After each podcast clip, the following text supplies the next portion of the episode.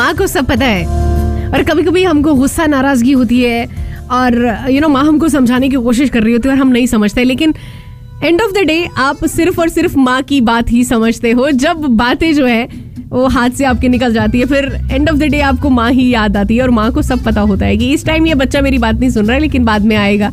सो माँ अपने तरीके से एडजस्ट कर लेती है और कभी भी गुस्सा नहीं करती है ना?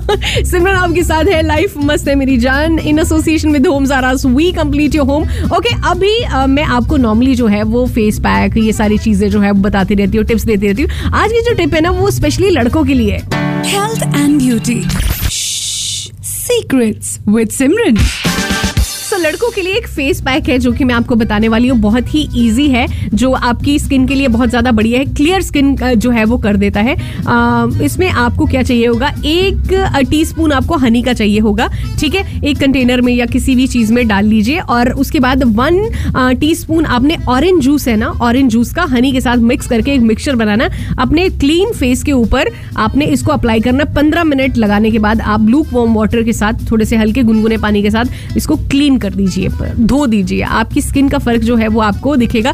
फेस पैक जो है वो यूज़ करिए। एक ही बार में चीज़ें जो है वो नहीं पता लगती है, है ना? चलिए अगला गाना सुनिए। सिमरन वापस लौट रही है।